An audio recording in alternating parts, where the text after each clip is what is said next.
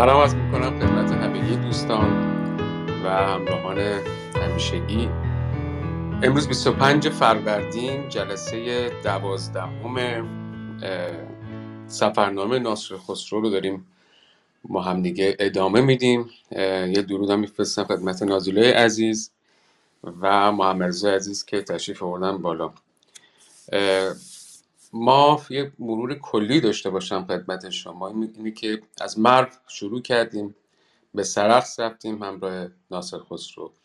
توس نیشابور از اونجا به سمنان بعد شمیران یا همون سمیران تبریز مرند وان ترکیه وارد ترکیه شدیم اونجا و از اون طرف وارد سوریه شد تا از حلب و همس و گذشت گذر کردیم به ترابلس رسیدیم بعد به بیت المقدس و به قاهره.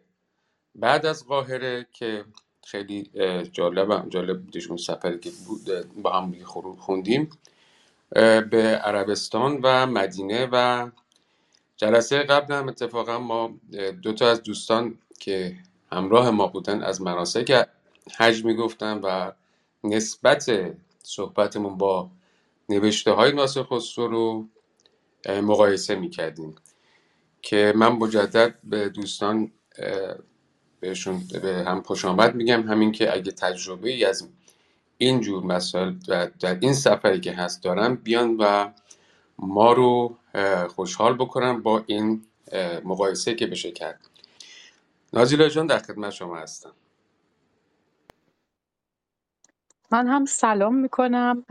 خیلی متشکرم کیارش جان از مقدمه خیلی جالب و خوبی که گفتید و از خلاصه ای که کردید داستان رو سفر رو برای ما. تاکید کردیم که جمله به جمله این سفرنامه بازتاب دیدگاه و نگرش ناصر خسرو هست به جهان. یعنی از منظر اسماعیلی از منظر یک شیعه داره شهرها رو برای ما صحبت می‌کنه. میگه که در کجا امنیت هست در کجا نیست. در از قاهره و مصر خیلی تعریف می‌کنه. چرا؟ چون دوره رسیدی که فاطمیون در آنجا حکم روایی می‌کردن و از امنیتش میگه از زندگی مردم میگه که چطوری بود. اینکه آیا حالا تا چه حد واقعیت می‌خونه یا نه اون یک منظر دیگه است. اون یک مسئله جداگانه است. مسئله که واسه ما اینجا جالب توجه هست و باید نگاه بکنیم. چون ما داریم سفر این سفر رو از زاویه دید ناصر خسرو می‌بینیم. پس اگر بخوایم از زاویه دید ناصر خسرو ببینیم ما اینطوری می‌تونیم برداشت بکنیم که تمام این تعریف هایی که از فاطمیون شده از دید یک نفر شیعه هست. یک نکته برا من جالب بود. در یکی از مقالاتی که خوندم که همیشه من معمولا سعی می‌کنم اینجور مقالات رو نگه دارم که حتما آدرس بدم که کی نوشته در کجا نوشته چه سالی منتشر شده. نمی‌دونم چرا این یکی این کار نکردم. ولی در جایی داشتم همین چند روز پیش درباره ناصر خسرو سفرنامهش میخوندم.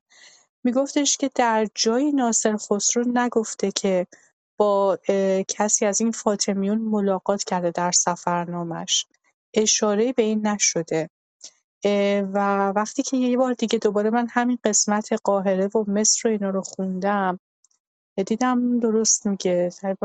ملاقات اگر هم کرده با افراد دیگری بوده نه با خود سلسله یعنی نه با خود فرمان روایان که از فاطمیون بودن. و به هر حال یک سری نکاتی رو پیش کشیده بود. من چون الان اون مقاله رو درست به یاد ندارم نمی‌خوام که نقل قولی بکنم که غیر مستند باشه. در طول برنامه سعی می‌کنم ببینم کجا این رو خوندم و اگه پیدا کردم بهتون میگم. اگر نه همین که داره ضبط میشه بقیهش رو از من نشنیده بگیر. باز هم خیلی متشکرم از اینکه وقت رو به من دادید. در کنار دوستان هستیم برای ادامه سفر. سپاسگزارم. بسیارم عالی. من همینطور که توی چت نوشتم ما صفحه 89 کتاب هستیم. آب چاهای مکه همه شور و تلخ باشد. دارم درست می‌خونم؟ شروع هم درسته؟ بله بله دقیقا همین درست چنان که نتوان خورد اما حوزها و مسانع بزرگ بسیار کرده اند.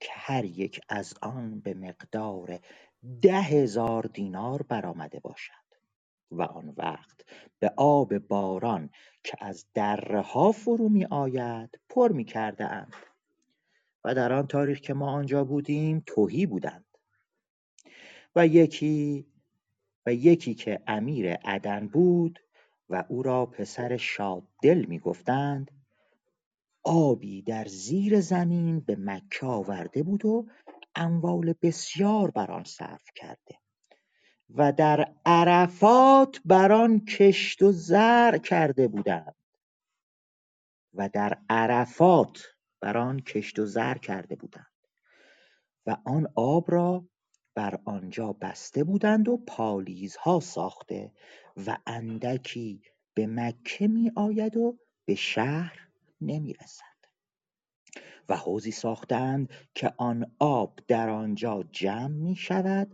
و سقایان آن را برگیرند و به شهر آورند و بفروشند.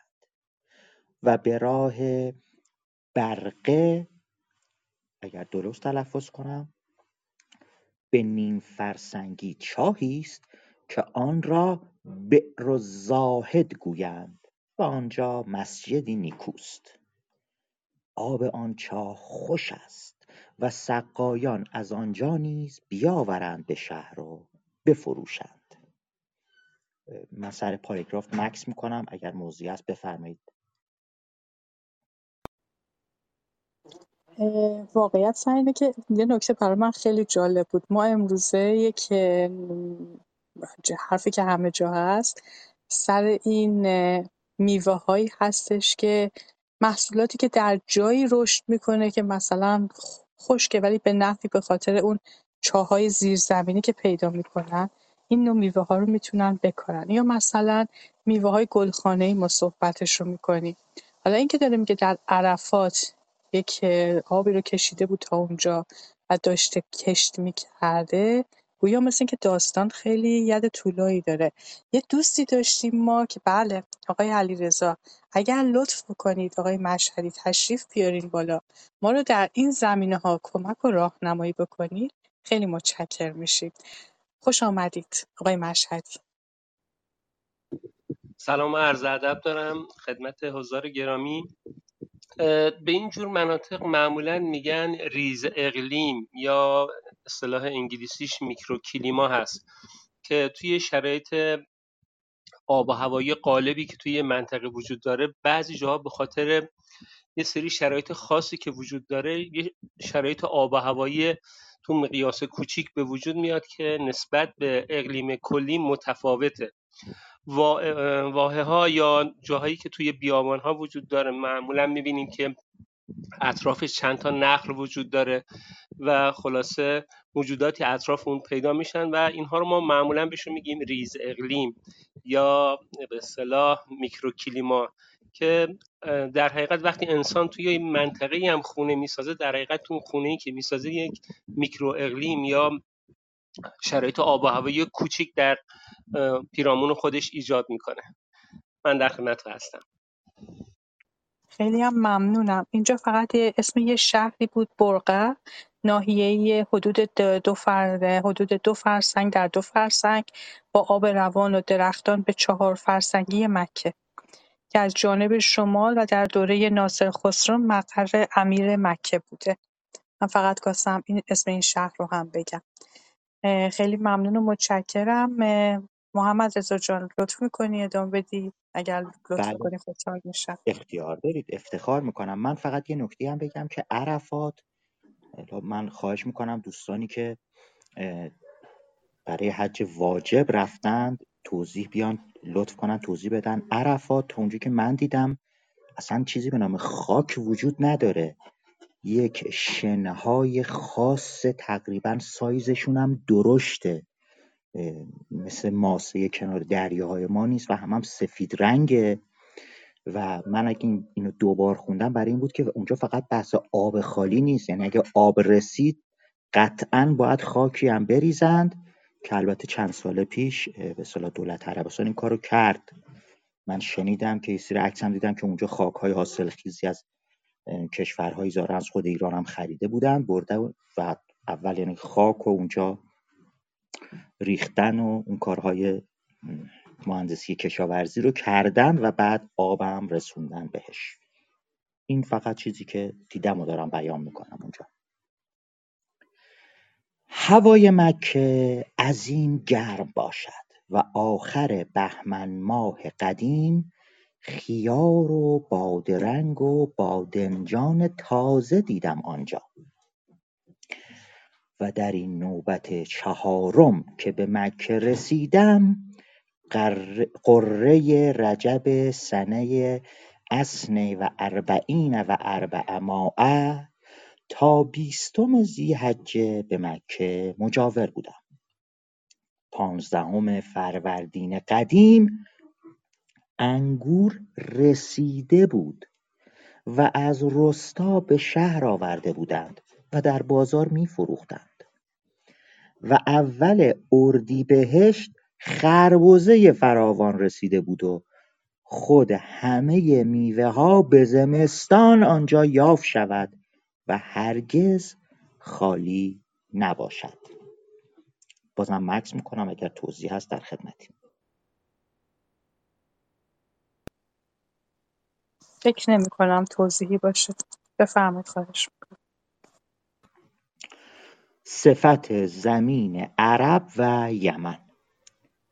چون از مکه به جانب جنوب روند به یک منزل به ولایت یمن رسند و تا لب دریا همه ولایت یمن است و زمین یمن و حجاز به هم پیوسته است و هر دو ولایت تازی زبانند و در اصطلاح زمین یمن را حمیر گویند و زمین حجاز را عرب و سه جانب این هر دو زمین دریاست و این زمین چون جزیره است اول جانب شرقی اول جانب شرقی آن دریای بصره است و غربی دریای قلزم که ذکر آن در مقدمه رفت که خلیجی است و, جانب جنوبی دریای محیط است و طول این جزیره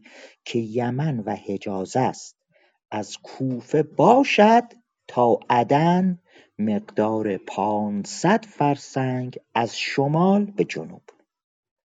و عرض آن که از مشرق به مغرب است از عمان است تا به جار. مقدار چهارصد فرسنگ باشد. و زمین عرب از کوفه تا مکه است.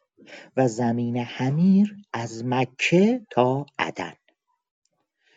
و در زمین عرب آبادانی اندک است و مردمانش بیابانی و صحرانشینند و خداوند ستور و چهارپا و خیمه. زمین حمیر سه قسمت. یک قسم را از آن تهامه گویند و آن ساحل دریای قلزم است بر جانب مغرب. و شهرها و آبادانی بسیار است چون سعده و زبید و صنعا و غیره.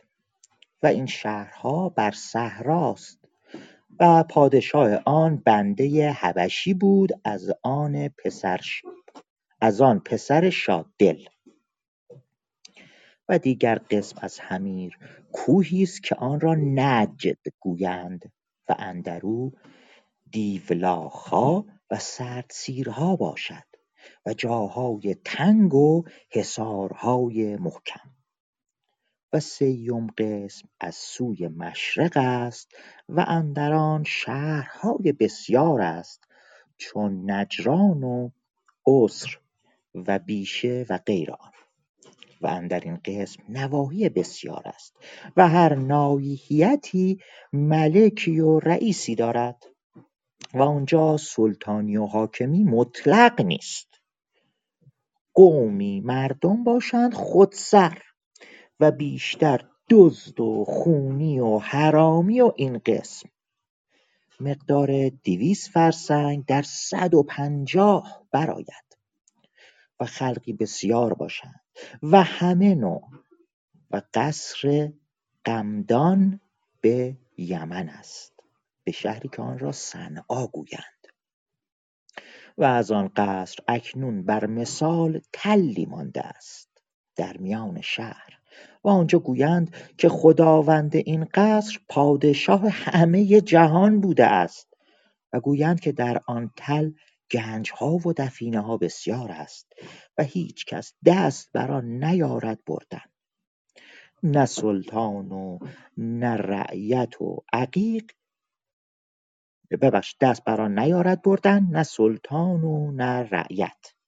و عقیق بدین شهر صنعا کنند و آن سنگی است که از کوه ببرند و در میان ریگ بر تابه به آتش بریان کنند و در میان ریگ به آفتابش بپرورند و به چرخ بپیرایند.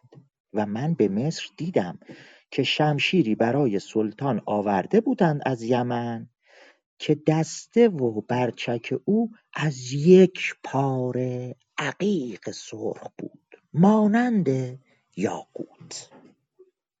مکس می‌کنم در خدمتتون هستم. فقط جالب برای من درباره عقیق اینجا گفته عقیق صنعا. هنوزم که هنوز جزو های خیلی معروف خیلی معروف دنیا هستش و اینکه چطوری اینو درست می‌کنن هم برای من باز هم جالب بود این نکته ای رو که داشت می‌گفت. اینکه سنگی که از کوه می‌برن در در تابه بر آتش مثل غذا بریان نوژه بریان کنن و میان ریگ, ریگ به آفتابش بپرورند و به چرخ بپیرایند خیلی زیبا و قشنگ تعریف کرده. من توضیحی ندارم. کیارش جان در خدمت شما هستیم آقا. سپاسگزارم. سپاسگزارم. من فقط قبل از اینکه به بنوش جان برسیم بگم که ما پنجشنبه ها ساعت ده به وقت تهران هر هفته این روحانی رو و داستان ها رو خواهیم داشت. ممنون از شما که همراه ما هستین و پیش میریم با هم دیگه. خانم بنوشی بسیار خوش آمدید. صفحه 122 از مکانیاب پی دی اف و 91 کتاب.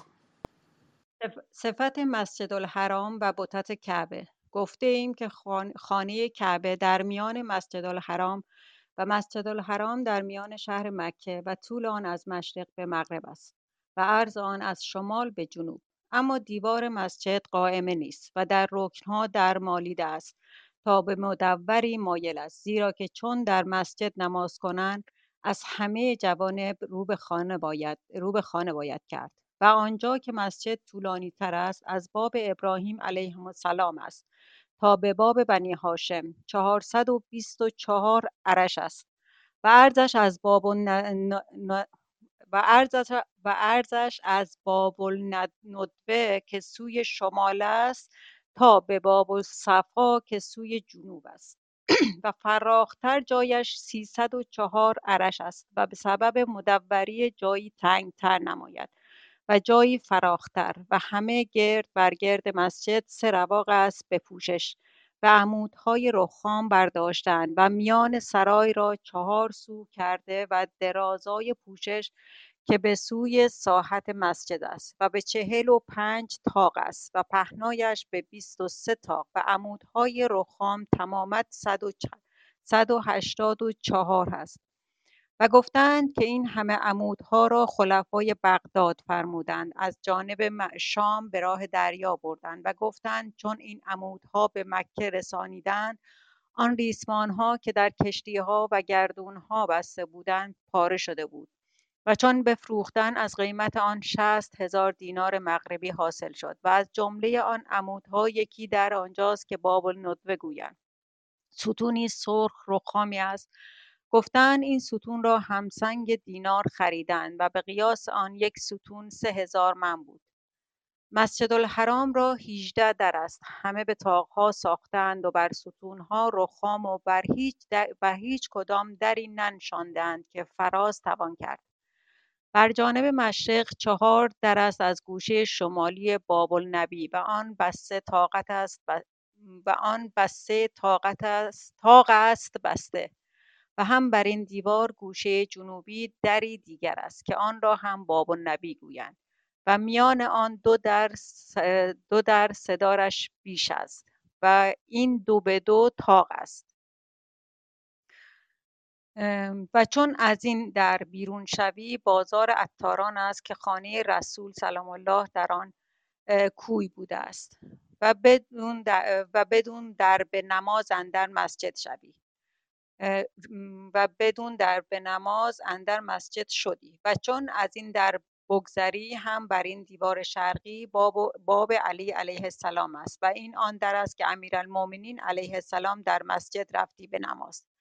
و این در و این در بسته طاقت طاقت است طاق است. و این در بسته طاق است. این در بسته و این در به سه طاق است. و چون از این در بگذری بر گوشه مسجد مناره دیگر است و بر سر سعی که از آن مناره که باب با به باب بنی هاشم است. تا بدینجا بباید شتافتن. و این, مناره, و این مناره هم از آن چهارگانه مذکور است و بر دیوار جنوبی که آن طول مسجد است هفت در است.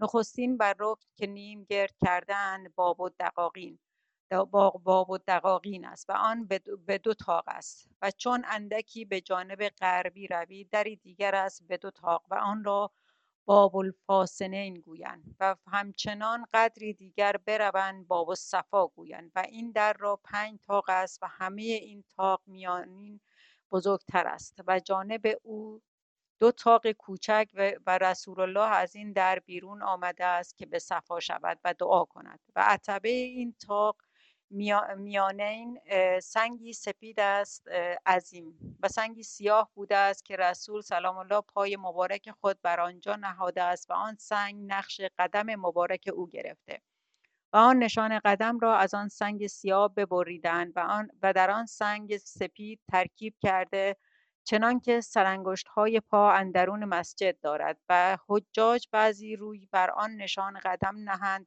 و بعضی پای تبرک را و من روی بر آن نشان نهادن واجب تر دانستم.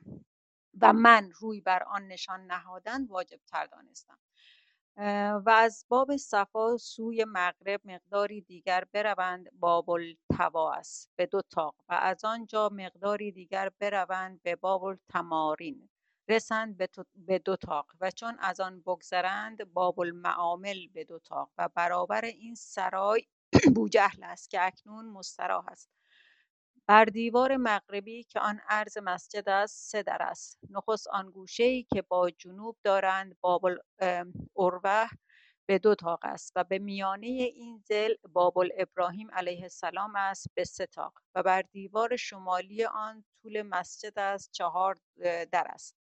بر گوشه مغربی باب السیت است به یک تاق و چون از آن بگذری سوی مشرق باب عجله است به یک تاق و چون از آن بگذری به میانی زل شمالی باب الندوه یا باب الندوه است به دو تاق و چون از آن بگذری باب المشاوره است به یک تاق و چون به گوشه مسجد رسی شمالی مشرقی دری است باب البنی شیبه یا شعیبه گویند و خانه کعبه به میان ساخت. به میان ساحت مسجد است مربع طولانی که طولش از شمال به جنوب است و عرضش از مشرق به مغرب. طولش سی عرش است و عرض شانزده و در خانه سوی مشرق است. و چون در خانه روند رکن عراقی بر دست راست باشد و رکن حجرالاسود بر دست چپ و رکن مغربی جنوبی را رکن یمانی گویند و رکن شمالی مغربی را رکن شامی گویند. و حجرالاسود در گوشه دیوار به سنگ بزرگ ترکیب کردند و در آن نشانده چنان که چون مردی تمام قامت بایستد با سینه او مقابل باشد. مرسی جان اینجا فقط یه جالب بود برای من. شما دفعه پیش درستتر خونده بودین و بعد دفعه آخر نمیم چرا این بابا ندوه رو نخوندید. هم بابا ندو هی بابا هی سعی کردید عوض کنید. در که در قسمت های بالاتر درست خونده بودید. یکی هم هست باب الوسیط این در برگوشه مغربی باب الوسیط است. به یک تاق چون از آن بگذری باب سوی مشرق باب العجله است به یک تاق و چون از آن بگذری به میانه زل شمالی باب الندوت است. به دو تاق گفتم فقط این رو بگم ولی نکته دیگری نبود. و چون داره درباره اصولا معماری اونجا داره میگه حداقل من یکی صحبتی ندارم. فقط جالب بر من این بود که میگه در اونجا که میگه که و از آنجا مقداری دیگر بروند به تمارین رسند به دوتا و چون از آنجا بگذرند معامل به دوتا و برابر این سرای بوجهل است. یعنی خانه بوجهل است که اکنون مستراح است. به هر حال کیارش جان در خدمت شما هستیم. سپاسگزارم. جناب بابک ضمن خوش آمدگویی ادامه بدین. ممنون میشم. در خدمت. سلام و درود. بله چشم. و, رک و حجر الاسود در گوشه دیوار به سنگی بزرگ ترکیب کرده اند و در آنجا نشانده چنان که چون مردی تمام قامت ایستد با سینه او مقابل باشد. و حجر الاسود به درازی به درازی به دستی و چهار انگشت باشد. و به عرض هشت انگشت باشد و شکلش مدور است. و از حجر الاسود تا در خانه چهار عرش است. و آنجا را که میان حجر الاسود و در خانه است ملتزم گویند و در خانه از زمین به چهار عرش برتر است. چنان که مردی تمام قامت بر زمین ایستاده بر عتبه رسد و نردبان ساخته اند از چوب چنان که به وقت حاجت در پیش در نهند تا مردم بر آن روند و در خانه روند. و آن چنان است که به فراخی ده مرد بر پهلوی هم به آنجا برتوانند رفت و فرود آمد و زمین خانه بلند است بدین مقدار که گفته شد. صفت در کعبه. در کعبه دری است از چوب ساج به دو مصراع. و بالای در شش عرش و نیم است و پهنای هر مصراعی یک گز و سه چهار گک چنان که هر دو مصراع سه گز و نیم باشد و روی در فراز هم نوشته است. و بر آن نقرهکاری دایره ها و کتابت ها نقاشی منبت کرده اند و کتابت ها و کتابت های بزر کرده و سیم سوخته در رانده و این آیت را تا آخر بر آنجا نوشته. ان اول بیت وضع للناس للذی ببکه. لا و دو حلقه نقرگین و دو حلقه نقرگین بزرگ که از غزنین فرستاده اند بر دو مصرع در زده. چنان که دست هر کس که خواهد بدان نرسد و دو حلقه دیگر نقرگین و خردتر از آن هم بر دو مصراع در زده چنان که دست هر کس که خواهد بدان رسد. و قفلی بزرگ از نقره بر این دو حلقه زیرین بگذرانیده که بستن در به آن باشد و تا آن قفل بر نگیرند در گشوده نشود. صفت اندرون کعبه.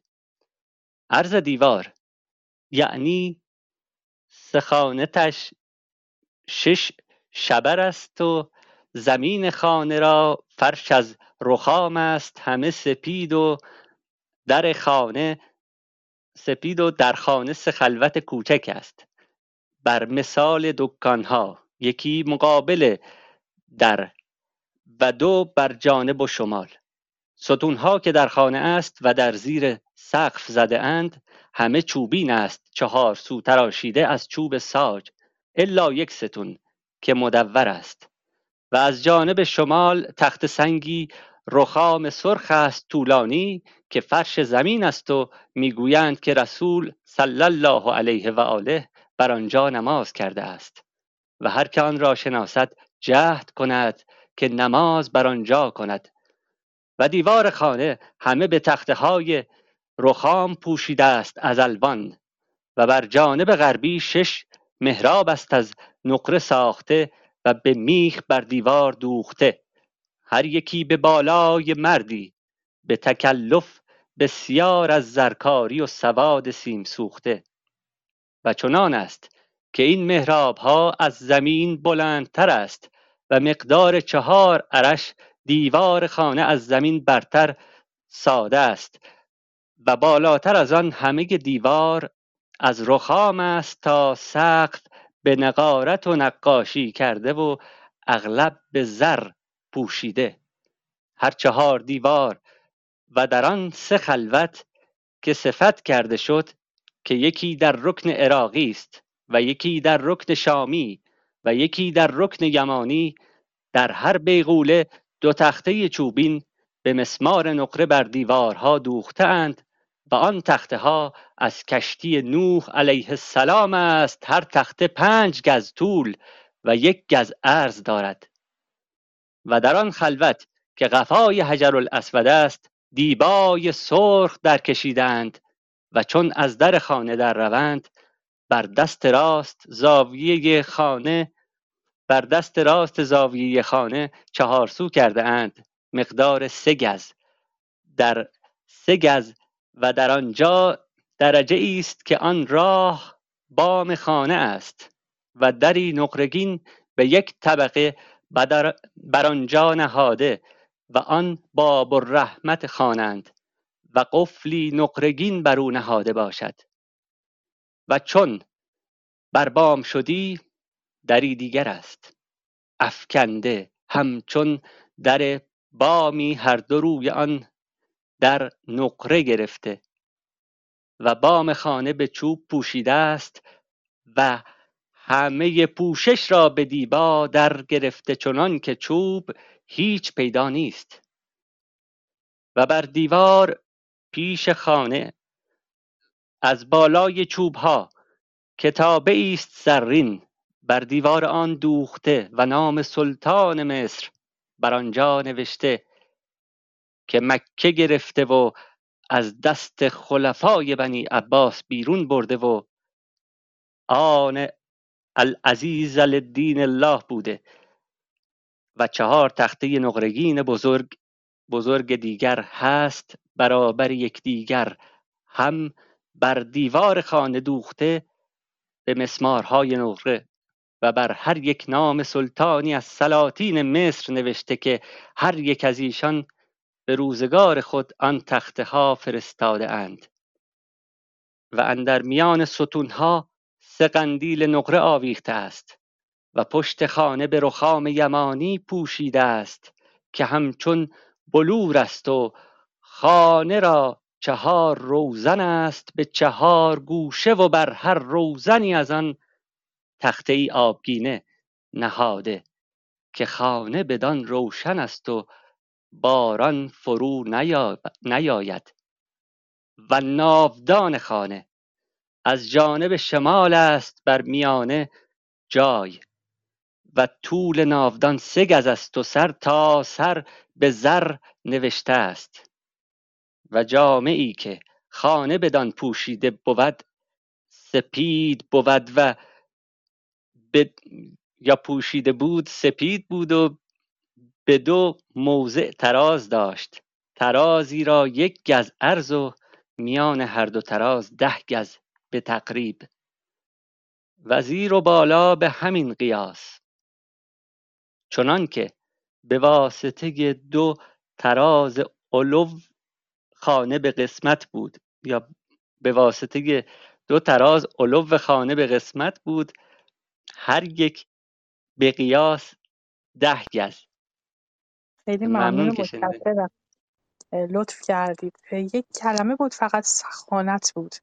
که به معنی ستبریه درباره ستبری ستون ها احتمالا داشت می‌گفت ولی یادم کلمه سخانت بود. اگر اشتباه نکنم از جایی که شروع کردید بتونم پیدا بکنم. حالا اگه دیدم حتما میگم. ولی یک نکته الان به ذهنم رسید که حتما شاید باید صبر بکنم آخر داستان بگم آخر کتاب بگم. فکر فکر می‌کنم یه دو سه جلسه دیگه بیشتر در خدمتتون نیستیم برای که کتاب تموم بشه. و لذت خانش رو با هم دیگه داشتیم در تمام مدت. ولی انقدر این فکر در ذهنم میچرخه که نمی‌تونم جلوی گفتنش رو جلو گفتنش رو بگیرم. و اونم اینه که در سفرنامه وقتی آدم می‌خونه اینکه حالا خود سفرها چقدر لذت بخشن با این آدم ها میره. نکته دیگری که هستش سفری که ما داریم می‌کنیم فقط یک سفر جغرافیایی نیست. ما سفر تاریخی هم می‌کنیم. یعنی هم ما داریم به لحاظ مکانی با سبا ناصر خسرو جای به جای میریم و تمام اینها رو میشنویم و تجسم می‌کنیم. به این زیبایی هم توضیح داده که فکر می‌کنم چشم رو ببندی. می‌تونی قشنگ تجسم کنی. هم به لحاظ تاریخی ما داریم باهاش سفر می‌کنیم. تصور بکنید که شما در حدود هفت یا هشت قرن پیش دارید این سفر رو می‌کنید نه امروزه. و تمام این جاها مکانهایی که گفته تمام آثاری رو که نام برده امروزه جزو آثار تاریخی جهان حساب میشن. حداقل جزو آثار تاریخی خاورمیانه حساب میشن.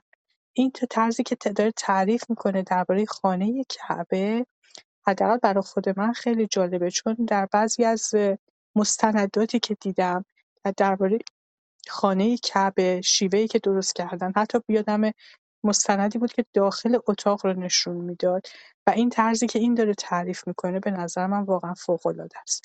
من هر چی بگم فقط دارم از تعجب خودم از این همه دقت ناصر خسرو میگم وگرنه کلامی ندارم. جز اینکه بگم که لذت بخشه که در سفرنامه شما هم به لحاظ جغرافیایی هم به لحاظ تاریخی با کسی سفر بکنید و به جاهایی برید که حتی اگر امروزه برید ممکنه در دسترس نباشه بلکه فقط خرابه‌هایی ازش مونده باشه. نه خانه مکه نه نه جایی نه این جایی که داره تعریف می‌کنه اصولا کل راه رو من گفتم. کیارش در خدمت شما هستیم. بفرمایید. سپاسگزارم. من تشکر می‌کنم از جناب بابک. و از روخانی خوب خوبی که داشتن. من داشتم فکر می‌کنم خوب شد که اون موقع این دوربین عکاسی اختراع نشده بود که آقای ناصر خسرو به این زیبایی چقدر تلاش کرد که این تو این چند صفحه بیاد وصف بکنه و به تصویر بکشه. خود اینم خیلی نکته خوب و جالبی. این ما اگه بخوام خودمون هم سفرنامه بنویسیم به این چیزا دقت بکنیم خیلی خوب میشه حتما. باز هم ممنونم از دازیلای عزیز به خاطر توضیحات. محمد رضای عزیز در خدمت شما هستم. و, بچ و بر چهار جانب جام های رنگین اند و نقش کرده به زر رشته و پرداخته. و بر هر دیواری سه محراب یکی بزرگ در میان و دو کوچک بر دو طرف. چنانکه بر چهار دیوار دوازده محراب است. بر آن خانه بر جانب شمال بر جانب شمال بیرون خانه دیواری ساخته اند مقدار یک گز و نیم. و هر دو سر دیوار نزدیک ارکان خانه برده چنان که این دیوار مقوس است. بله دیگه قوس داره. مقوس است و چون نصف دایره ای و میانجای این دیوار از دیوار خانه مقدار پانزده گز دور است. و دیوار و زمین این موزه را مرخم کرده اند به رخام ملون و منقش. و این موزه را هجر گویند. و آب ناودان و آب ناودان بام خانه در این هجر ریزد و در زیر ناودان تخت سنگی سبز نهاده است و در زیر ناودان تخت سنگی سبز نهاده است بر شکل محرابی که آب ناودان بر آن افتد و آن سنگ چندان است که مردی بر آن نماز تواند کردن. و مقام ابراهیم علیه السلام بر آنجاست. و آن را در سنگی دیگر نهاده است و غلاف چارسو کرده که به بالای مردی باشد از چوب. به عمل هرچه نیکوتر و طبلهای نقره بر او زده. و آن غلاف را دو جانب به زنجیرها در سنگهای عظیم بسته و دو قفل بر آن زده تا کسی دست بدان نکند و میان مقام و خانه سی عرش است. بئر زمزم از خانه کعبه از خانه کعبه هم سوی مشرق است و بر گوشه حجرالاسود است. و میان بئر زمزم و خانه چهل و شش عرش است و فراخی چاه سه گز و نیم در سه گز و نیم است و آبش شوری دارد لیکن بتوان خورد و سر چاه را حزیره کرده اند از تخته های رخام سپید بالای آن دو عرش و چهار سوی خانه زمزم آخرها کرده اند که آب در آن ریزند و مردم وضو سازند. و زمین خانه زمزم را مشبک چوبین کرده اند تا آب که میریزند فرو می‌رود و در این و در این خانه سوی مشرق است و برابر خانه زمزم هم از جانب مشرق خانه ای دیگر است مربع و گنبدی بر مربع و گنبدی بر آن نهاده و آن را سقایت الحاج گویند. اندر آنجا خمها نهاده باشد که حاجیان از آنجا آب خورند و از این سقایت الحاج سوی مشرق خانه دیگر است طولانی و سه گنبد بر سر آن نهاده است. و آن را خزانة زیت گویند. اندر او شمع و روغن و قنادیل باشد. و گرد بر گرد خانه کعبه ستونها فرو برده اند و بر سر هر دو ستون چوبها افکنده و بر آن تکلفات کرده از نقارت و نقش. و بر آن حلقه ها و قلاب ها آویخته تا به شب شمعها و چراغها بر آنجا نهند و قندیل آویزند و آن را مشاعل گویند و میان دیوار خانه کعبه و این مشاعل که ذکر کرده شد صد و پنجاه گز باشد و آن طوافگاه است. و جمله خانه ها که در ساحت مسجدالحرام است بجز کعبه معظم شرف الله تعالی سه خانه است. یکی خانه زمزم و دیگری سقایت الحاج و دیگری خزانة الزیت یا زید و اندر پوشش که بر گرد مسجد است پهلوی دیوار صندوق هاست از آن هر شهری از بلاد مغرب و مصر و شام و روم و عراقین و خراسان و ماوراءالنهر و غیره. و به چهار فرسنگی از مکه ناحیتی است از جانب شمال که آن را برقع گویند. امیر مکه آنجا نشیند با لشکری که او را باشد و آنجا آب روان و درختان است. و آن ناحیتی است در مقدار دو فرسنگ طول و همین مقدار عرض. و من در این سال از اول رجب به مکه مجاور بودم و رسم ایشان است که مدام در ماه رجب هر روز در کعبه بگشایند بدان وقت که آفتاب برآید. خیلی ممنونم. سپاس از محمد عزیز و با این روانخوانی بسیار خوب مثل همیشه. خانم ونوش در خدمت شما هستیم. صفحه 130 از PDF مکان نامه PDF و صفحه اه، 99 از کتاب. صفت گشودن در کعبه شرفها شر- شرفها الله شرف الله تعالی.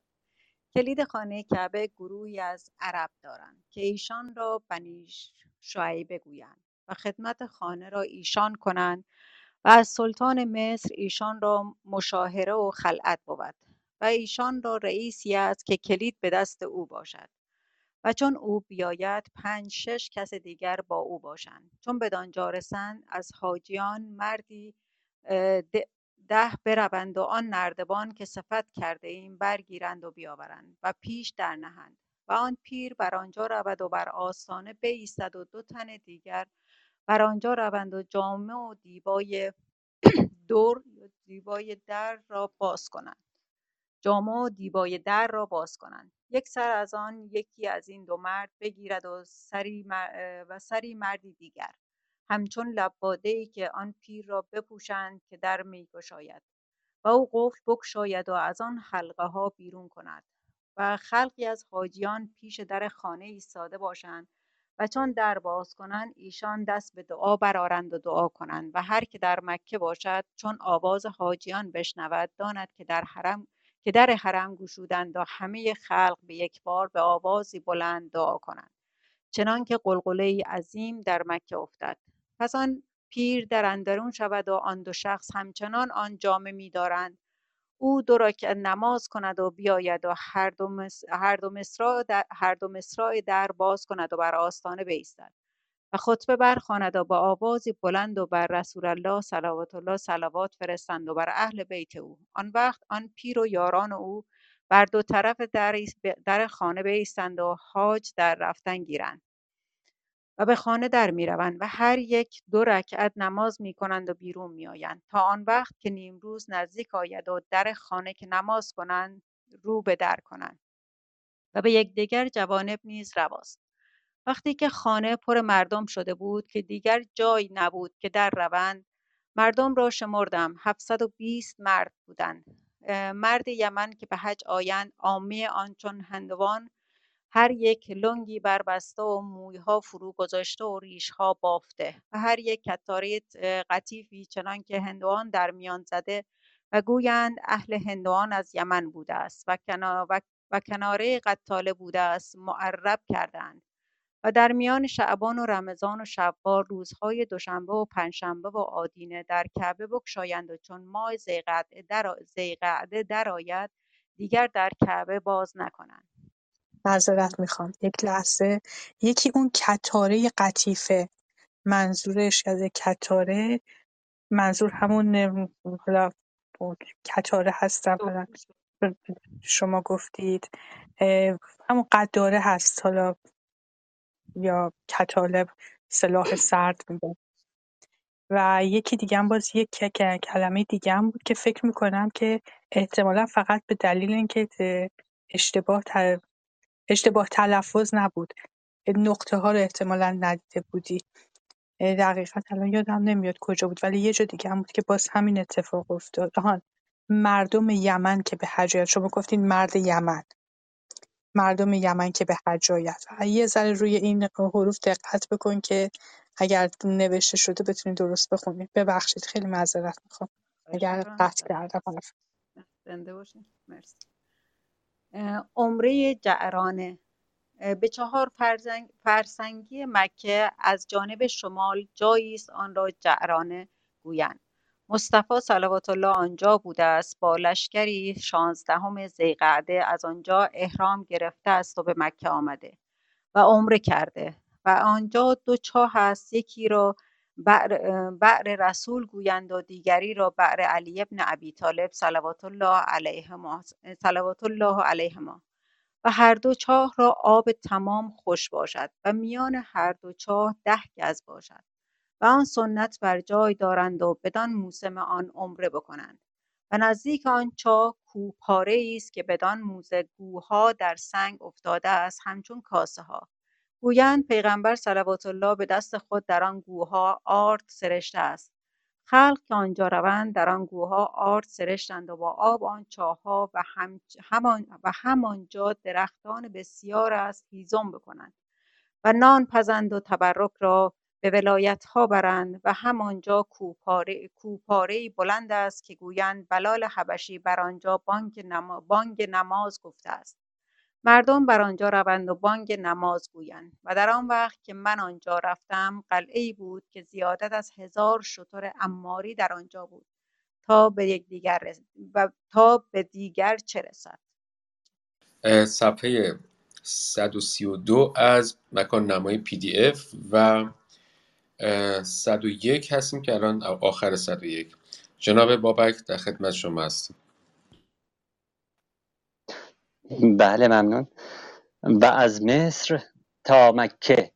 بدین راه که این نوبت آمدم سیصد فرسنگ بود و از مکه تا یمن دوازده فرسنگ. و دشت عرفات در میان کوههای خرد است چون پشته ها و مقدار دشت دو فرسنگ است در دو فرسنگ. در آن دشت مسجدی بوده است. که ابراهیم علیه السلام کرده است و این ساعت منبری خراب از خشت مانده است. و چون وقت نماز پیشین شود و چون وقت نماز پیشین شود خطیب بر آنجا رود و خطبه جاری کند. پس بانگ نماز بگویند و دو رکعت نماز به جماعت به رسم مسافران بکنند و همه در آن وقت قامتی نماز بگویند. و دو رکعت, دیگر نماز به جماعت بکنند. پس خطیب بر شتر نشیند و سوی مشرق بروند. به یک فرسنگی آنجا کوهی خرد کوهی خرد سنگی است کوهی خرد سنگی است که آن را جبل الرحمت گویند. بر آنجا بایستند و دعا کنند. تا آن وقت که آفتاب فرو رود. و پسر شاددل که امیر عدن بود آب که امیر عدن بود آب آورده بود از جای دور و مال بسیار بر آن خرج کرده و آب را از آن کوه آورده و به دشت عرفات برده و آنجا حوضها ساخته که در ایام حج پر آب کنند تا حاج را آب باشد. و هم این پسر شاددل بر سر جبل الرحمت چهار طاقی ساخته عظیم که روز و شب عرفات بر گنبد آن خانه چراغها و شمعهای بسیار بنهند که از دو فرسنگ بتوان دید. چنین گفتند که امیر مکه از او هزار دینار هزار دینار بستد که اجازت داد تا آن خانه بساخت. نهم نهم ذوالحجه سنه اثنا و اربعین و اربع این یه خورده به اماعت حج چهارم. اربع ماه یا اربع ماه ارها آها اربع معه حج چهارم به یاری خدای تعالی بگذاردم و چون آفتاب غروب کرد و حاج و خطیب از عرفات بازگشتند و یک فرسنگ بیامدند تا به مشعر الحرام و آنجا را مزدلفه گویند بنایی ساخته اند خوب همچون مقصوره که مردم آنجا نماز کنند و سنگ رجم را که به منا اندازند از آنجا برگیرند و رسم چنان است که آن شب یعنی شب عید آنجا باشند و بامداد نماز کنند و چون آفتاب طلوع کند به منا روند و حاج آنجا قربان کنند و مسجدی بزرگ است آنجا که آن مسجد را خیف گویند و آن روز خطبه و نماز عید کردن به منا رسم نیست. و مصطفی صلی الله نفرموده است روز دهم به منا باشند و سنگ بیندازند و شرح آن در مناسک حج گفته اند دوازدهم ماه هر کس که عزم که هر کس که عزم بازگشتن داشته باشد هم از آنجا بازگردد و هر که به مکه خواهد بود به مکه رود. پس از آن ممنونم از ببخشید ممنون از شما. فقط قبل از اینکه ما از مکه خارج بشیم چون دیگه کم کم مثل اینکه داره از مکه میاد بیرون. و یه نکته ای رو بگم که می‌دونم که ممکنه جالب باشه برای دوستان. خانه کعبه رو سالیان سال میشه گفتش که با از زمان پیغمبر با آب زمزم میشستن. ولی از سال 1372 کم کم این اتفاق افتاد که با آب گلاب با آب گلاب شروع کردم به شستن. اونم آب گلاب قمصر کاشان که اینو به مکه میفرستن و اونجا خانه کعبه رو برای معطرسازی با آب گلاب میشورن. و این گلاب رو می‌دونید دیگه خودتونم طی مراسمی همه ساله تو اردیبهشت ماه گرفته میشه و حدود 80 لیتر گلاب ناب چند آتشه رو چند نفر از گلکاران و گلابگیران شهر قمصر تهیه می‌کنن و بعد به, به مکه میفرستن برای شستشوی خانه کعبه. چون تمام حول و خانه کعبه و داخلش و بیرونش و پرده و همه اینها رو گفت. گفتم شاید چندان بیرا هم نباشه که قبل از اینکه از مکه خارج بشیم این نکته رو هم بدونیم. برای خود من خیلی جالب بود این شستشوی خانه کعبه با گلاب قمصر کاشان. کیارش جان در خدمتت هستیم. اگر آقای بابک بعد ادامه بدن یا اگر محمد رضا جان من نمی‌دونم نوبت با من فکر کنم که کم خوندن آقای بابک. این سفر رو تا آخر بریم. بعد پس از آن از اعرابی شتر کرایه گرفتم تا لحسا و گفتند از مکه تا آنجا به سیزده روز روند. وداع خانه خدای تعالی کردم روز آدینه نوزدهم ذوالحجه سنه اسنا و اربعین و اربع که اول خرداد ماه قدیم بود. هفت فرسنگ از مکه برفتم مرغزاری بود. از آنجا کوهی پدید آمد. چون به راه کوه شدیم صحرایی بود و دیها صحرایی بود و دیها منظور همون دهه اینا سبک قدیم نوشتنه. دیه ها یا دیه ها بله. بودش بله. بله. و چاهی بود که آن را بئر الحسین ابن سلامه می‌گفتند و هوای سرد بود و راه سوی مشرق می‌شد و دوشنبه بیست و دوم ذوالحجه به طائف رسیدیم که از مکه تا آنجا دوازده فرسنگ باشد. طائف ناحیتی است بر سر کوهی. به ماه خرداد چندان سرد بود که در آفتاب می بایست نشست و به مکه خربزه فراخ بود و آنچه قصبه طائف است شهر شهرکی است و حصاری محکم دارد و بازارکی کوچک و جامعی مختصر دارد و آب روان و درختان نار و انجیر بسیار داشت. ممنون از شما. سپاسگزارم. خیلی ممنونم.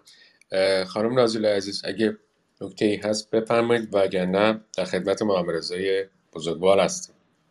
قبر عبدالله ابن عباس رضی الله عنه آنجاست. به نزدیک آن قصبه و خلفای بغداد آنجا مسجدی عظیم ساختند و آن قبر را در گوشه آن مسجد گرفته.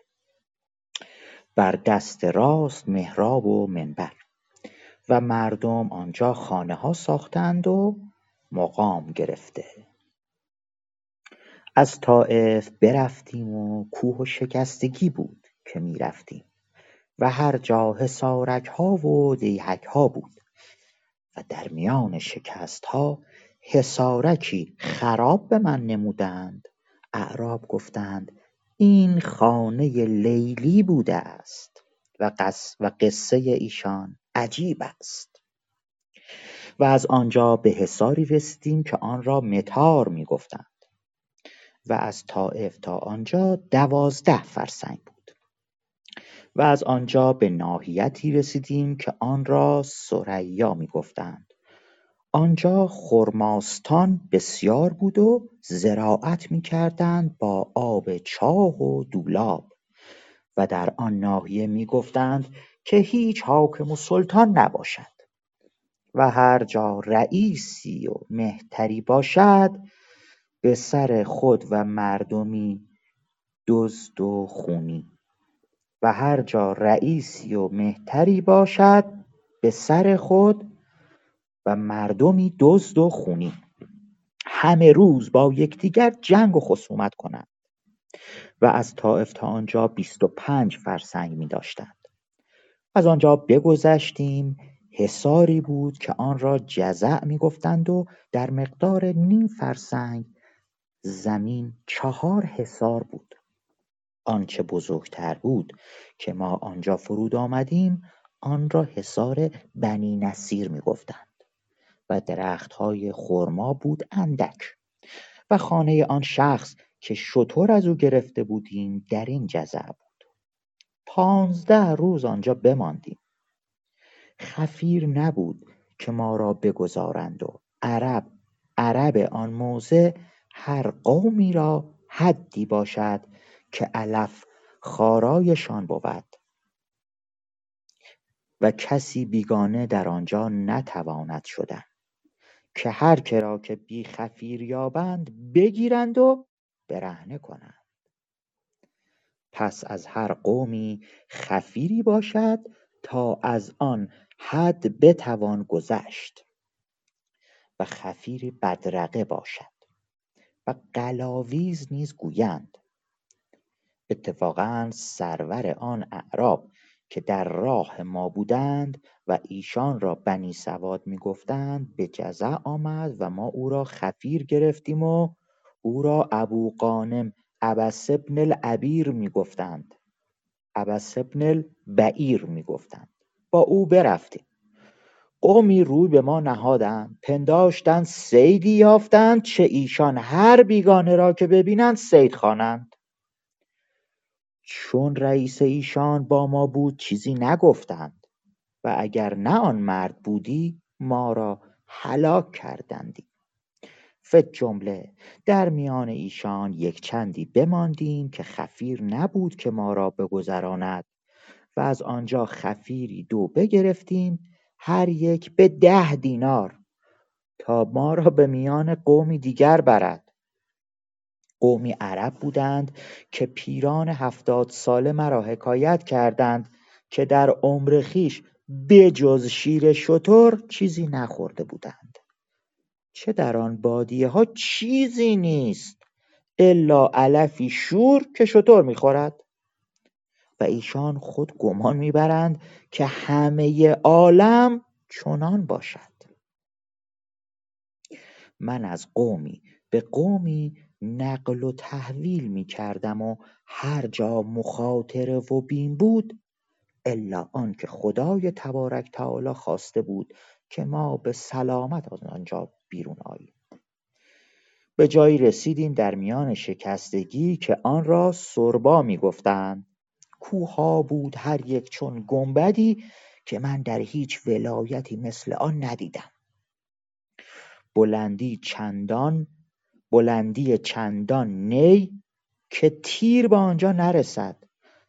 و چون تخم مرغ املس و صلب که هیچ شقی و ناهمواری بر آن نمی نمود و از آنجا بگذشتیم. چون همراهان ما سوسماری می‌دیدند میکشتند و میخوردند و هر کجا عرب بود شیر شتر میدوشیدند. من نه سوسمار توانستم خورد و نه شیر شتر. و در راه هر جا درختکی بود که باری داشت مقداری که دانه ماشی باشد از آن چند دانه حاصل می‌کردم و بدان قناعت نمودم و بعد از مشقت بسیار و چیزها که دیدیم و رنجها که کشیدیم به فلج رسیدیم. من فقط بگم که کلمه خفیر یعنی نگهبانی کسی که با اینها در واقع همراه بشه مثل بلد راه مثلا. یک کلمه دیگر هم به غیر از خفیر بود که اسم برد. باز اون هم به معنی همین کسی بودش که بتونه اینها رو کمک بکنه مراقبشون باشه. این داستان رفتن از میان این قوم اعراب خیلی جالبه. نوع تعریفی که داره می‌کنه غذایی که اینها می‌خورن نوع زندگی که می‌کنه. شاید شاید یک دلیلی که اون بیت الحاقی در شاهنامه هست از همین صحبت‌های ناصر خسرو که گرفته شده باشه. شعری که فکر کنم هممون می‌شناسیم من دیگه نمی‌خونم.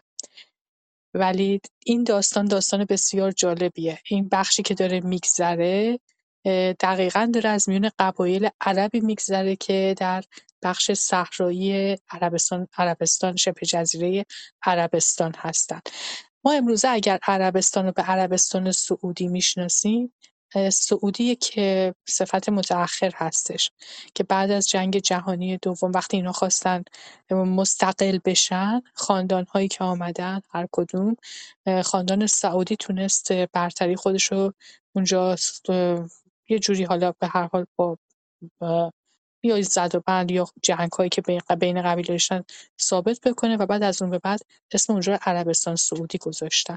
وگرنه شبه جزیره عربستان شبه جزیره عربستان صحبت بود که درباره یمن داشت می‌کرد. شهرهایی رو که داشت نام می‌برد و نوع زندگی رو که در یمن بود. تنها چیزی که می‌تونم بگم بگم که بخش بهترین بخش شبه جزیره عربستان بخش یمن هست که قابل کشت سرسبزتره به نسبت ما بقیه قسمت‌ها.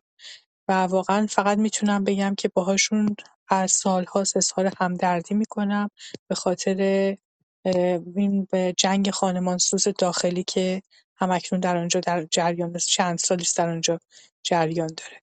فقط همین نکته ها رو می‌تونم اضافه بکنم و خیلی متشکرم. کیارش جان در خانم خدمت بله بفرمایید خواهش کلمه قلاویز منظورتون بود. اون بالا نوشته بود که به بله بله بله بله.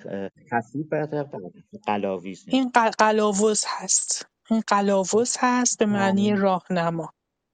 همون میشه بلد راه راهنما محافظ. همین ها رو مد خیلی متشکرم از اینکه یادآوری کردید به من.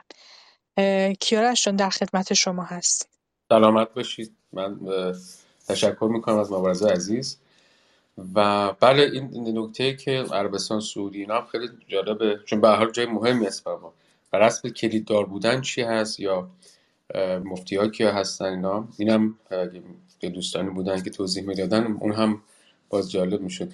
من فکر کنم که حالا شما استاد هستین و, و مبارزه عزیزم حسابی تجربه داره به توی چیز تا خاطرم هست توی شاهنامه یک داستانی اصلا داریم که رستم میره به یمن فکر کنم می‌رسه اگه اشتباه نکنم. درسته؟ بسیار. پس ادامه میدیم. صفحه 106 هستیم از کتاب و 137 از پی دی اف. خانم بنوشه در خدمت از مکه تا آنجا 180 فرسنگ بود. این فلج در زیرش نوشته مطلوبش این است که فلیج باشد این فلج در میان بادیه است ناحیتی بزرگ بوده است ولیکن به تعصب خراب شده است. آنچه در آن وقت که ما آنجا رسیدیم آبادان بود. مقدار نیم فرسنگ در یک میل عرض بود و در این مقدار چهارده حصار بود و مرد مکانی دزد و مفسد و جاهل. و این چهارده حسن حسن به دو گروه بودند و مدام میان ایشان خصومت و عداوت بود. و ایشان گفتند ما از اصحاب و الرسیم که در قرآن ذکر کرده است تعالی و تقدس. و آنجا چهار کاریز بود و آب آن و آب آن همه بر نخلستان میافتاد و زرع ایشان بر زمینی بلندتر بود. و بیشتر آب, بیشتر آب از چاه میکشیدند و که زر را آب دهند و زر به شتر می‌کردند نه به گاو چه آنجا گاو ندیدم. و ایشان را اندک زراعتی باشد و هر مردی خود را روزی, روزی بده سیر قلعه سیر قلعه اجری کرده باشد که آن مقدار به نان پزند. از این نماز شام و از این نماز شام تا دیگر نماز شام همچون رمضان چیزکی خورند. اما به روز خرما خورند و آنجا خرمایی بس نیکو دیدم به از آن که در بصره و غیره. و این مردم عظیم درویش و بدبخت باشند و با همه درویشی همه روزه جنگ و عداوت و خون کنند. و آنجا خرمایی بود که می که میدون می‌گفتند هر یکی ده درم و خسته که در میانش بود دانگ و نیم بیش نبود و گفتند اگر بیست سال بنهند تباه نشود و معامله ایشان به زر نیشابوری بود و من بدین فلج چهار ماه بماندم. به حالتی که از آن صعبتر نباشد و هیچ چیز از دنیوی با من نبود. الا دو سله. کتاب دو سله کتاب و ایشان مردمی گرسنه و برهنه و جاهل بودند هر که به نماز میآمد البته با سپر و شمشیر بود و کتاب نمیخریدند. مسجدی بود که ما در آنجا بودیم. اندک رنگ شنجرف و لاجورد با من بود. بر دیوار آن مسجد بیتی نوشتم و شاخ و برگی در میان آن بردم. ایشان بدیدند و عجب داشتند و همه اهل حصار جمع شدند و به تفرج آن آمدند و مرا گفتند که اگر محراب این مسجد را نقش کنی صد من خرما به تو دهیم و صد من خرما نزدیک ایشان ملکی بوده. چه, چه تا من آنجا بودم از عرب لشکری به آنجا آمد و از ایشان پانصد من خرما خواست قبول نکردند و جنگ کردند. ده تن از اهل حصار کشته شد و هزار نخل ببریدند. و ایشان ده من خرما ندادند. چون با من شرط کردند من آن محراب نقش کردم و آن صد من خرما فریادرس ما بود که غذا نمییافتیم و از جان ناامید شده بودیم.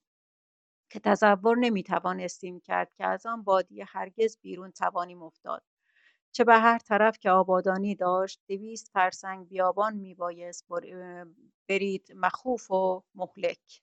و در آن چهار ماه هرگز پنج من گندم به یک جا ندیدیم. تا عاقبت قافله ای از یمامه بیامد که ادیم گیرد و به لحسا برد که ادیم از یمن به این فلج آرند و به تجار فروشند. عربی گفت من تو را به بصره برم و با من هیچ نبود که به کرا بدهم و از آنجا تا بصره دویست فرسنگ و کرای شطور یک دینار بود. کرای هم کرایه باشه. از آنکه شطوری نیکو به دو سه دینار میفروختند. مرا چون نقد نبود و به نسیه می بردند گفت سی دینار. در بصره بدهی تو را بریم و به ضرورت قبول کردم و هرگز بصره ندیده بودم. پس آن عربان کتابهای من بر شطور نهادند و برادرم را بر شطور نشاندند و من پیاده برفتم. روی به مطلع بنات نش زمینی هموار بود بی کوه و پشته و هر کجا زمین سختتر بود آب باران در او ایستاده بودی و شب و روز می‌رفتند که هیچ جا اثر راه پدید نبود. الا به سمع می‌رفت و عجب آنکه به هیچ نشانی و ناگاه به سر چاهی رسیدندی که آب بود. القصه به چهار شبانه روز بیمامه به, به یمامه آمدیم. ادامه بدم. خیلی متشکرم یکی دو نکته بود فکر کنم. یا یکی این کلمه فلج هست. اسم اسمش اسم منطقه و ناحیه هستش. یک کلمه دیگر هم بود باز اینجا. متاسفانه چون پی دی افی که من دارم حداقل نمی‌تونم دور کلماتی که در نظرم هست که بعد معنیش رو بگم خط بکشم. بعد از خوندن باید حتما بگردم تا بتونم پیداش بکنم. ولی این داستانی که الان اینجا میگه یکی از داستانهای معروفش هست. اینطوری که ورم داره نقش و نگار بر روی در و دیوار مسجد می‌کشه تا بتونه زنده بونه و بعد اون صدمن جالبی بر سر اینه که داره میگه که بر سر چقدر خورما با هم دیگه میجه فقط اومدن گفتم خورما می‌خوام. اون گفتیم نمیدی با هم دیگه جنگیدن. یعنی اصلا انگار هیچ مذاکره ای رو الا جنگ بین همدیگه نمیشناختن و این رو بارها و بارها در همین یه تیکه‌ای که داره از این منطقه میگذره تعریف می‌کنه و بعد خودش هم میگه میگه مردمی بودند جاهل و فقیر و بعد برای همین هم شاید با هم دعوا می‌کردن. اصلا قدر کتاب هایی رو که این با خودش داشته نمی‌دونستن. بیشتر من هر کی میامده با خودش شمشیر رو سپر داشته. نکته دیگری نیز میگم اگر اون کلمات رو می‌تونستم دورش خط بکشم و پیدا بکنم الان خیلی خوب می‌شد که متاسفانه پیدا نمی‌کنم. بگذاریم. ولی خیلی متشکرم فنوش جان از خانش شما. ما فکر کنم دیگه قسمت آخر رو دیگه اگر اجازه بدی که یارش جان آقای بابک بخونند و دیگه همینجا ببندیم.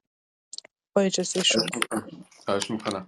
من فقط سوالی در این نکته اینجا من دیدم. ما در طول این داستان کسی از اقوام یا از همراهانش ناصر خسرو نبود که اینجا ولی گفت برادرم را بر شطور نهادن.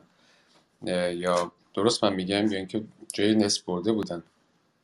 نه نه از ابتدای سفر با برادرش بوده و با یک نفر که همراهش بوده. از ابتدای سفر با هم بودن. جای به جای هم در بعضی از شهرها که با کسانی بودن که باهاشون تا یک جایی راه می‌رفتن و بعد دیگه از اونجا بعد بقیه دوباره خودشون می‌رفتن. ولی نه برادرش باهاشون بود. برادرش باهاش بزه سپاسگزارم. اه، جناب بابک در خدمت شما هستیم. قسمت انتهایی به یمامه حصاری بود بزرگ و کهنه. از بیرون حصار شهر در آن بودند و جامعی نیک و امیران آنجا از قدیم باز علویان بوده اند و کسی آن ناحیت از دست ایشان بیرون نکرده بود. از آنجا از آنکه آنجا خود سلطان و ملکی قاهر نزدیک نبود و آن علویان نیز شوکتی داشتند که از آنجا سیصد و چهارصد سوار برنشستی و زیدی مذهب بودند و در قامت گویند محمد و علی خیر البشر و حی علی خیر العمل و گفتند مردم آن شهر شری و گفتند مردم آن شهر شریفیه باشند و بدین ناحیت آبهای روان است از کاریز و نخلستان و گفتند چون خرما فراخ شود یک هزار من به یک دینار باشد و از یمامه به لحسا چهل فرسنگ می داشتند و به زمستان توان رفت که آب باران جایها باشد که بخورند و به تابستان نباشد. لحسا شهری است بر صحرایی نهاده که از هر جانب که بدانجا خواهی رفت بادیه عظیم بباید برید و نزدیکتر شهری از مسلمانی که آن را سلطانی است به لحسا بصره بصره است و از لحسا تا بصره صد و پنجاه فرسنگ است و هرگز به بصره سلطانی نبوده است که قصد لحسا کند. صفت لحسا. لحسا شهری است که همه سواد و روستای او حصاری است و چهار باروی قوی از پس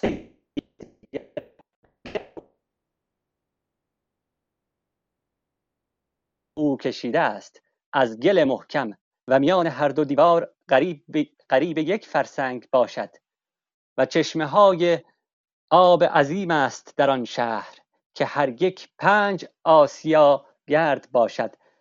و همه این آب در ولایت بر کار گیرند که از دیوار, دیوار بیرون نشود و شهری جلیل در میان این حصار نهاده است با همه آلتی که در شهرهای بزرگ باشد. در شهر بیش از بیست هزار مرد سپاهی باشد و گفتند سلطان آن مردی بود شریف و او مردم را از مسلمانی باز داشته بود و گفته که نماز و روزه از شما برگرفتم و دعوت کرده بود آن مردم را که مرجع شما جز با من نیست و نام او بوسعید بوده است. چون از اهل آن شهر پرسند که چه مذهب دارید گویند که ما بوسعیدیم نماز نکنند و روزه ندارند ولیکن بر محمد مصطفی صلی الله و پیغامبری او مقرند. بوسعید ایشان را گفته است که من باز پیش شما آیم یعنی پس از وفات و گور او به شهر لحسا اندر است و مشهدی نیکو جهت او ساخته اند و وصیت کرده است. فرزندان خود را که مدام شش تن از فرزندان من این پادشاهی نگاه دارند و محافظت کنند رعیت را به عدل و داد و مخالفت یکدیگر نکنند تا من باز آیم اکنون ایشان را قصری عظیم است که دارالملک ایشان است و تختی که شش ملک به یک جای بر آن تخت نشینند و تختی که شش ملک به یک جای بر آن تخت نشینند. و به اتفاق یکدیگر فرمان دهند و حکم کنند و شش وزیر دارند. پس این شش ملک بر یک تخت بنشینند و شش وزیر بر تختی دیگر و هر کار که باشد به کنکاج به کنکاج یکدیگر می سازند و ایشان را در آن وقت سی هزار بنده درم خریده زنگی و حبشی بود و کشاورزی و باغبانی کردندی و از رعیت عشر چیزی نخواستندی و اگر کسی درویش شدی یا صاحب قرض آن را تعهد کردندی تا کارش نیکو شدی و اگر زری کسی را بر دیگری بودی بیش از مایه او طلب نکردندی و هر غریب که بدان شهر افتد و صنعتی داند چندان که کفاف او باشد مایه بدادندی تا او اسباب و آلتی که در صنعت او به کار آید بخریدی و به مراد خود رسیدی و زر ایشان همانقدر که ستده بودی باز دادی و اگر کسی از خداوندان ملک و ملک و آسیاب را ملکی خراب شدی و قوت آبادان کردن نداشتی ایشان غلامان خود را نامزد کردندی که بشدندی و آن ملک و آسیاب آبادان کردندی و از صاحب ملک و از صاحب ملک هیچ نخواستندی و آسیاها باشد در لحظا که ملک سلطان باشد و به سوی رعیت غله آرد رعیت غله آرد کنند که هیچ نستانند و امارت آسیا و مزد آسیابان از مال سلطان دهند. نمی‌دونم تا همینجا کافیه؟ بله خیلی متشکرم ممنونم. ممنون. مرسی. یک ضرب المثلی هست که فکر می‌کنم جزو اشعار سعدی باشه یا اصولا جزو ضرب المثلایی که هست که در زبان ما خیلی هست. دو پادشاه در اقلیمی نگنجند و دو دو درویش بر گلیمی بخسبند. ولی گویا مثل اینکه حالا شش تا پادشاه شش تا ملک در یک اقلیم گنجیدند با شش وزیر و به وصیت پدرشون دارن به عدل و داد حداقل در لحظه دارن پادشاهی می‌کنن به عدال به عدل و داد به وصیت پدرشون. جالب برای نکته جالبی که در اینجا باید توجه بکنیم اینه که اولا دوباره همون داستانی که در مورد رفتن بود در مورد برگشتن هم باز ادامه پیدا می‌کنه. می‌بینیم که برخی شهر شهرها رو اصلا هیچ توضیح نمیده. آنجایی هم که حتی ناامنی هست داره به این دلیل میگه که ازش خاطره ای داره و بعدش هم میگه که مثلا اینجا ناامن مدام بین قبایل جنگ هست. و بعد شهرهای دیگر رو فقط داره میگه که از چه شهرهایی گذشته.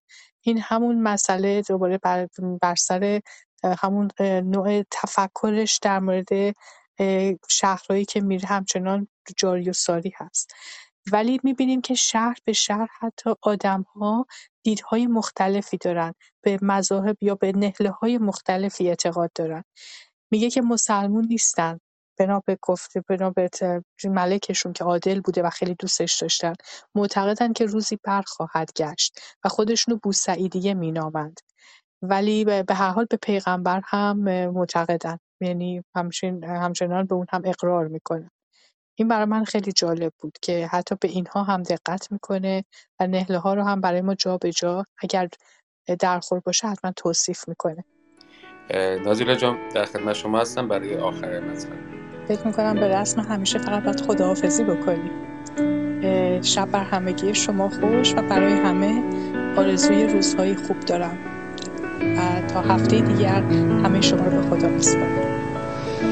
ما برای پرسیدن نام گلی ناشناس چه سفرها کرده ایم چه سفرها کرده ایم ما برای بوسیدن خاک سر قله ها چه خطرها کرده ایم چه خطرها کرده ایم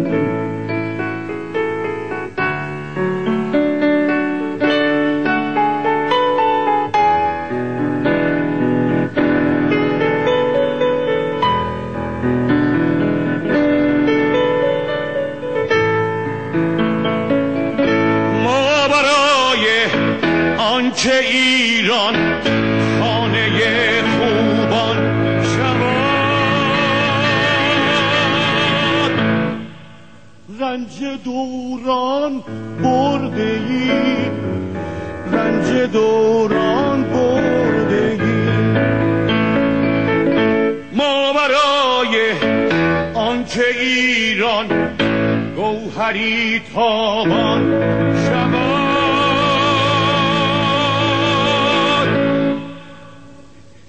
خون دلها خوردگیم خون دلها خوردگیم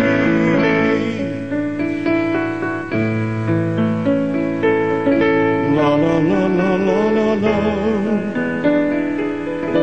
لا لا لا لا لا لا لا لا لا لا لا لا